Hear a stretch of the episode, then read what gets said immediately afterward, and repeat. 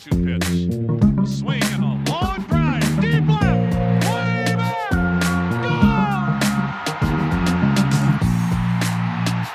Goal! Hey, everybody. J J Cooper here with Corey Patton. We are having a Baseball America Tech and Baseball podcast, but much as we did last week, it's also a Baseball America draft podcast because we are going to dive deep into the draft. It is draft time here at Baseball America. We're all excited about that. I'm guessing that you, if you're listening to this, probably are too. It's the latest that we've ever had draft time here at Baseball America because we're talking about a July draft, not a June draft. Had to change the entire, I've always called it the June draft. There used to be a January draft and a June draft. Now we don't have a January draft and we don't have a June draft. So here we are for the July draft. But as we are here for the July draft, we are going to talk today about pitching, I, I, sleepers maybe a little strong.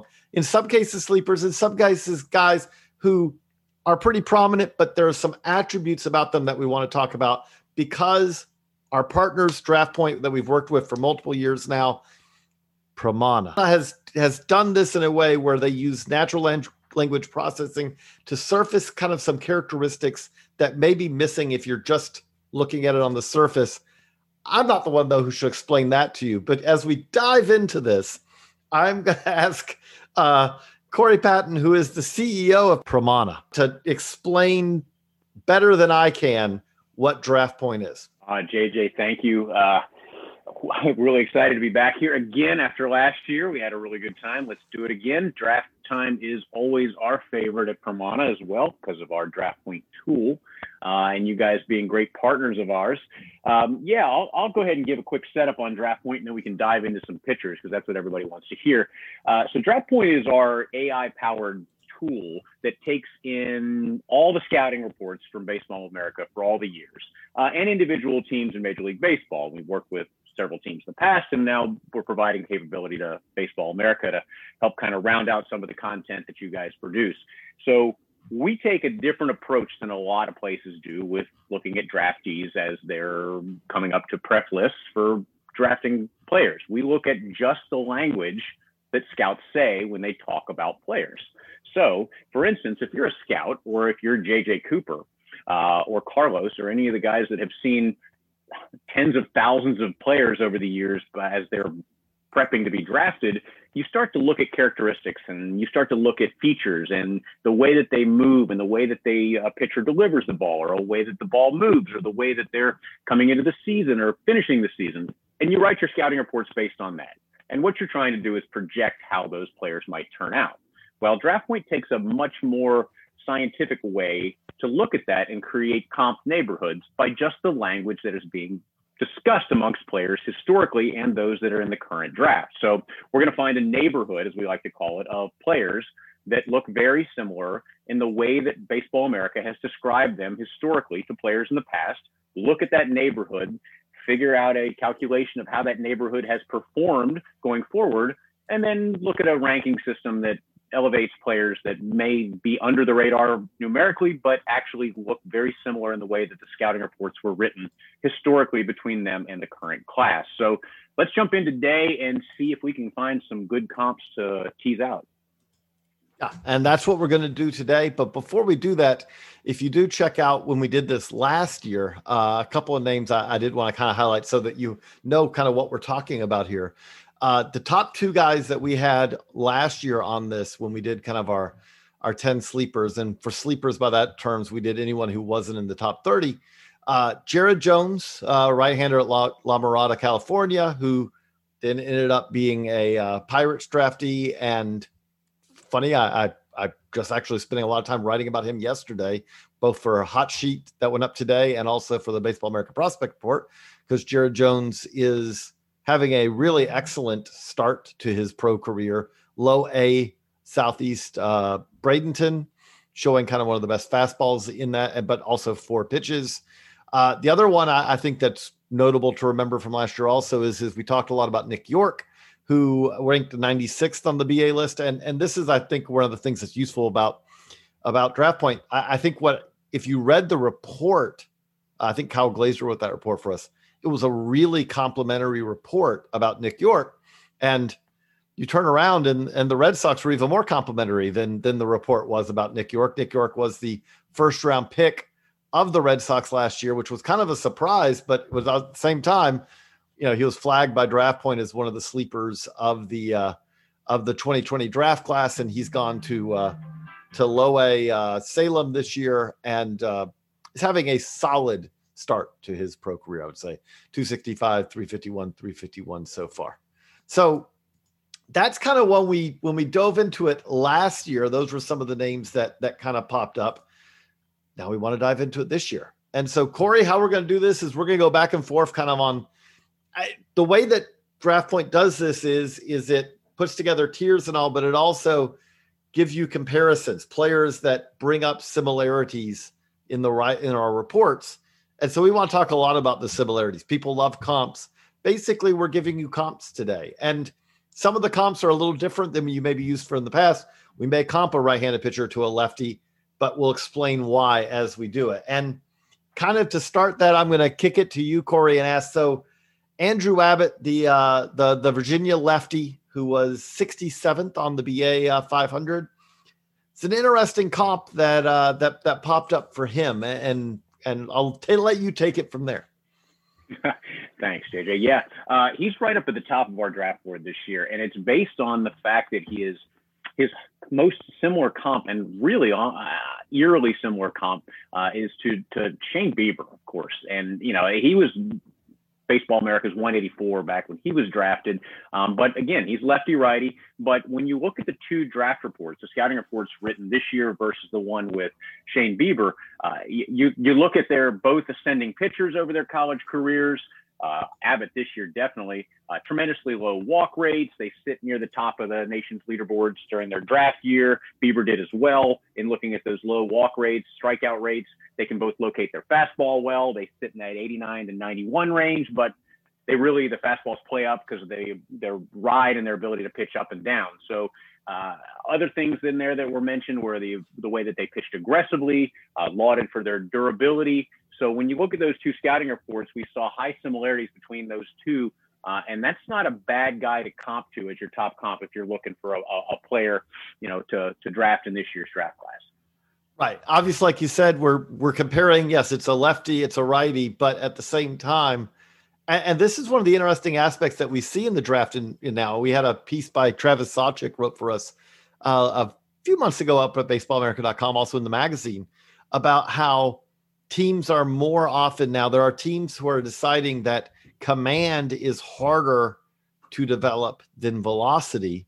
And so uh, Shane Bieber is the poster child of this for a player who kind of at, at the end of his college career, at his point of being drafted, velocity and stuff was kind of the concern, which if you just watch Shane Bieber as a big leaguer now, you may go, wait, what? You know, and yes, now Shane Bieber is has some of the better stuff in the American League. You're talking about, you know, we're talking about the guy who was the best pitcher in the American League last year. And how did that happen? Well, the command, the control remained just what it was in college, but the stuff is significantly better. If Andrew Abbott does some, you know, some of the same, watch out. And so that's an interesting, uh, an interesting one to flag for that. Um, I'm going to give you the first one that kind of jumped out to me, because we're going to kind of go back and forth on guys to kind of riff on. And, and one for me was, now Andrew Painter is not a sleeper. Andrew Painter came into this year as one of the top uh, high school pitching prospects in this draft class. He leaves this year. He's dipped a little bit, but not much. He's had a slow start and then kind of finished strong. And one of the comps for him was Andrew Miller. Now, again, lefty, righty. Painter's a righty. Miller's obviously a lefty, but, but what it kind of flagged with both of them was, especially when you read Miller, Andrew Miller's report coming out of high school, you had these two elite high school pitching prospects who really, in both cases, you looked at it as the best is yet to come. Six foot six. Miller was skinnier. Painter still got room, projectability, but, but Miller, I would say, was even, you know, Andrew Miller was, had more projectability coming out in high school, but both of them, I think, actually used the word silky smooth arm actions in both cases, which, okay, so you're talking about someone who has who does it with uh, not a whole lot of effort. Command is already there uh, in both cases, and and and and both of them actually, you know, their stuff didn't always main weren't always able to maintain that stuff uh, at a high level all through their outings. Which again, when you're talking about young six foot six pitchers, not a shocking uh, development, and something though that kind of portends the uh, possibility of kind of future development, future strength gains, future gains in consistency a- as they go forward. Now switching it back to to you, Corey. Uh, another one that that that you flagged on this was uh, was was Max Diebeck, who's our one hundred sixty-first ranked uh, prospect, right-hander, high school right-hander. What about him, and why does he comp to another Max? Yeah, ironically, that was their top comp with Max Diebeck, is that the fact that this kid coming out of high school was uh, so similar to the way that Max Fried did when he came out of high school, you know, back when he was drafted eleven, uh, at the seventh overall. They were both really tall, projectable prep pitchers. Um, they're at the top of their class. I think both scouting reports even mentioned top of their class in certain aspects coming into their season, senior season. But their fastball sitting around ninety-four-ish. They can reach back for a little bit more. I think it was around ninety-seven, ninety-eight. Both of them, you know, big spin rate guys, can manipulate the ball, throw strikes. But well, the similarities there were interesting in that they both slipped a little during their season. Uh, lost a little bit of the snap, lost a little bit of the movement, uh, looked a little bit more effortful towards the end of the season. And both of them kind of had a little question marks coming into the draft based on could they sustain what had been their calling card coming into their senior year. And Max Fried clearly has performed well as he's grown throughout his professional career. If you look at the same projection for Max Diebeck, that's a very interesting, similar comp of guys on their same maturation curve. We're going to keep rolling along with these, but before we do, we do, we're going to stop for a quick message. And we're back. So as we keep rolling through pitchers who really kind of could jump out, I, another one that really does jump out to me, and I got to say, this team fascinated me. But when you look at Eastern Oklahoma State J C, which I, I know that there's a lot of Eastern Oklahoma State J C fans out there, you know, this is your moment for on the podcast, because you, you look at, at at that team and you look at Christian McGowan, who ranks one hundred ninety-third on our uh, on our B A five hundred. Right-hander, he's a, again, this team's fascinating. We'll get further into that, but he's fascinating because he's this, this uh, starting pitcher who you look at the, the comps, the players that it compares him to because of the attributes of his pitches, because of kind of his background, his story and all that.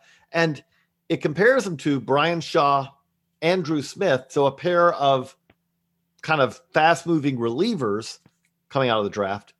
Now, it's also interesting. It also compares him to Patrick Corbin, who Patrick Corbin obviously has become a, a very significant big league starter. Well, Patrick Corbin was another JUCO arm coming out, you know, who, who was much less known, obviously at the time coming out of, uh, coming out of junior college as he, for what he became down the road. And I, I think what is flagging there, what is pulling out of there is that McGowan has this really, uh, pretty premium stuff. I mean, the stuff is, is, is quite impressive. And he also, though, when you say, okay, well, how does he do it? Well, there's the big fastball there. And, and that's important because when you say, okay, well, why did he flag a, uh, you know, uh, a Brian Shaw, a Drew Smith? Well, those are some of the reasons is, is that you're, you're talking about players who also had big fastballs. Like if you look at Brian Shaw's report coming out of Long Beach State in two thousand eight, it talked about how, uh, you know, ha- how he's uh, someone who kind of sat, you know, ninety-five, ninety-six a lot, which, okay, that doesn't sound that great now. But in two thousand eight, trust me, ninety in college guys sitting ninety-five, ninety-six in two thousand eight w- was really bringing it, you know, and also he had uh, excellent control for a power pitcher, should be able to move pretty quickly. Well, McGowan sits ninety-four, ninety-six, touches ninety-eight as a starter, has both a two and a four seamer. And in his case, he has that slider, that above average slider. He also has developed a changeup too. So he's got multiple pitches that all seem to work together for him. And again, maybe when we when we roll out comps, there are best case and worst case. That's one of the things I really enjoy about DraftPoint is you get kind of the good and the bad for almost every player you look at here. We're highlighting right now. We're going to highlight some some more frightening comps in some cases too.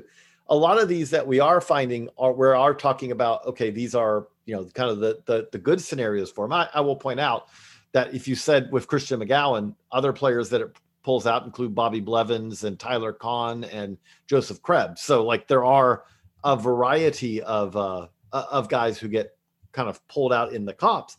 But but one of the things that stands out with this is, is you kind of also get to remember, you just hit on this, Corey, when you talked about with Fried.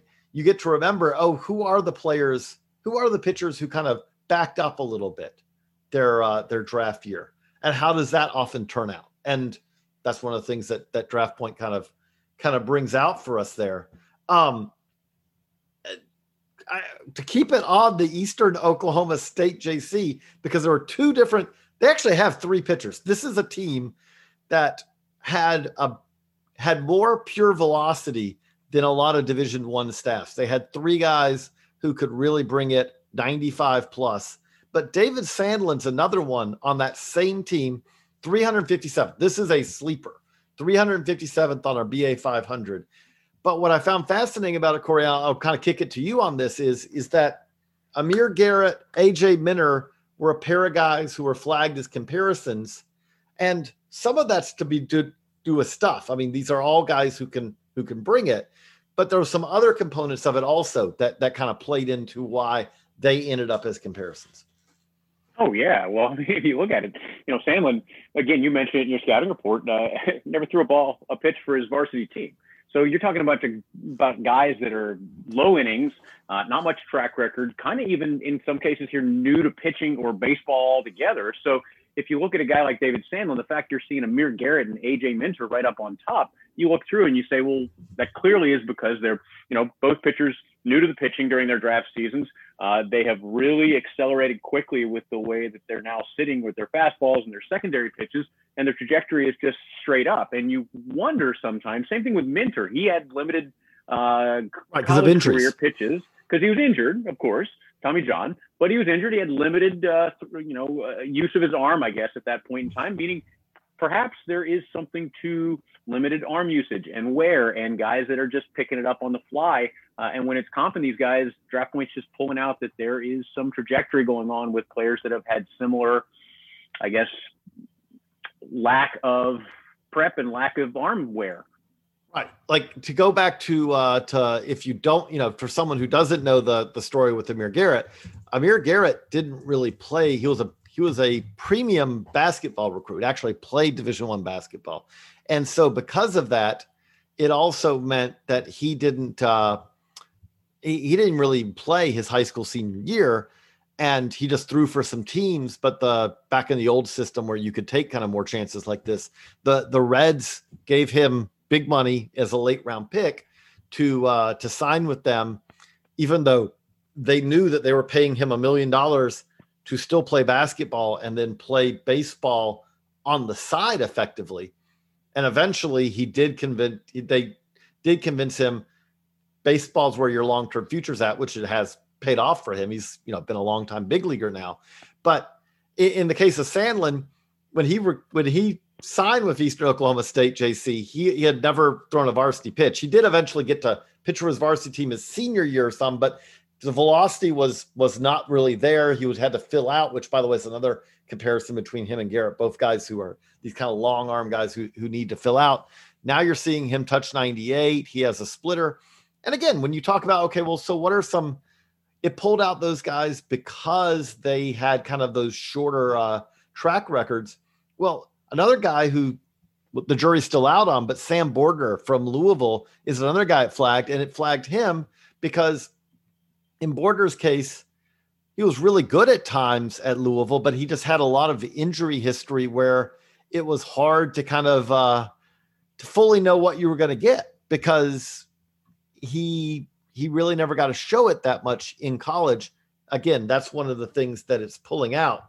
Um, I want to reverse it back now to kind of a little bit higher up on the list. Again, Sandlin is three fifty-seven on the list. That's a sleeper. uh, it's a sleeper I like. I, I love that DraftPoint flagged that. But more at the near the top of the list, if you watched uh, the college, uh, you know, not just College World Series, but if you watched college baseball this year, you probably saw Gavin Williams. If you watched E C U versus Vanderbilt in the uh, N C double A Super Regionals, which I would, I hope you did because it was a really good series. But if you did, you saw Gavin Williams, who uh, E C U had kind of a, a, a the misfortune of getting matched up against the team that had the two aces in Kumar Rocker and Jack Leiter, because I think that E C U would have matched up very nicely if they had Gavin Williams going up against maybe a, a team that didn't have two of the top ten picks in the uh, upcoming draft. But Gavin Williams flags some impressive comparisons in his case. And one of the thought was very interesting is his, it flagged Lance McCullers Junior, who was thirteenth on our list back in two thousand twelve. And you say, okay, well, this is the high school guy, this is the college guy, but the attributes are, are, are pretty similar. Uh, you're talking about both are guys with big time fastballs who both had in their reports about touching one hundred, both of them who had breaking balls, you know, present breaking balls.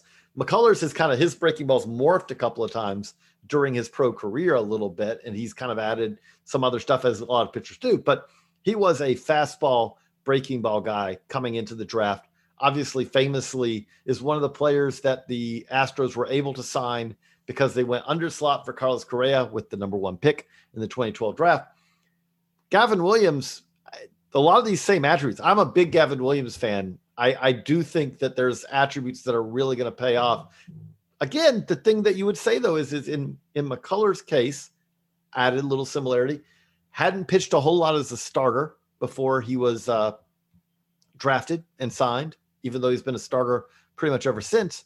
In Gavin Williams' case, this year, twenty twenty-one, obviously we had the COVID year last year, but twenty twenty-one is the first year it's all come together for, for Gavin Williams. So that to me is one that that that fits very well as well, and it's kind of interesting to see. Now, again, this will DraftPoint goes through the entire five hundred and then goes through and looks at every player we have in our draft database, which is a whole lot of players going back over a whole lot of years. Like we just talked about, we were talking about Brian Shaw at his two thousand eight report because it's got it in there.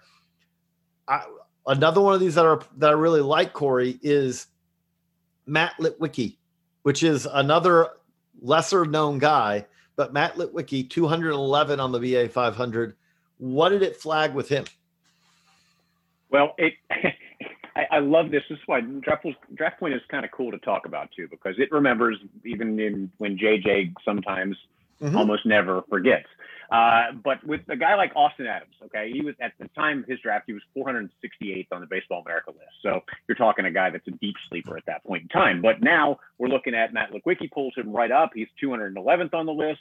A couple of right-handed pitchers with huge, big arms, fastball, breaking ball combo. Uh, I, the excellent strikeout to walk ratio keeps coming up over and over throughout their scouting reports.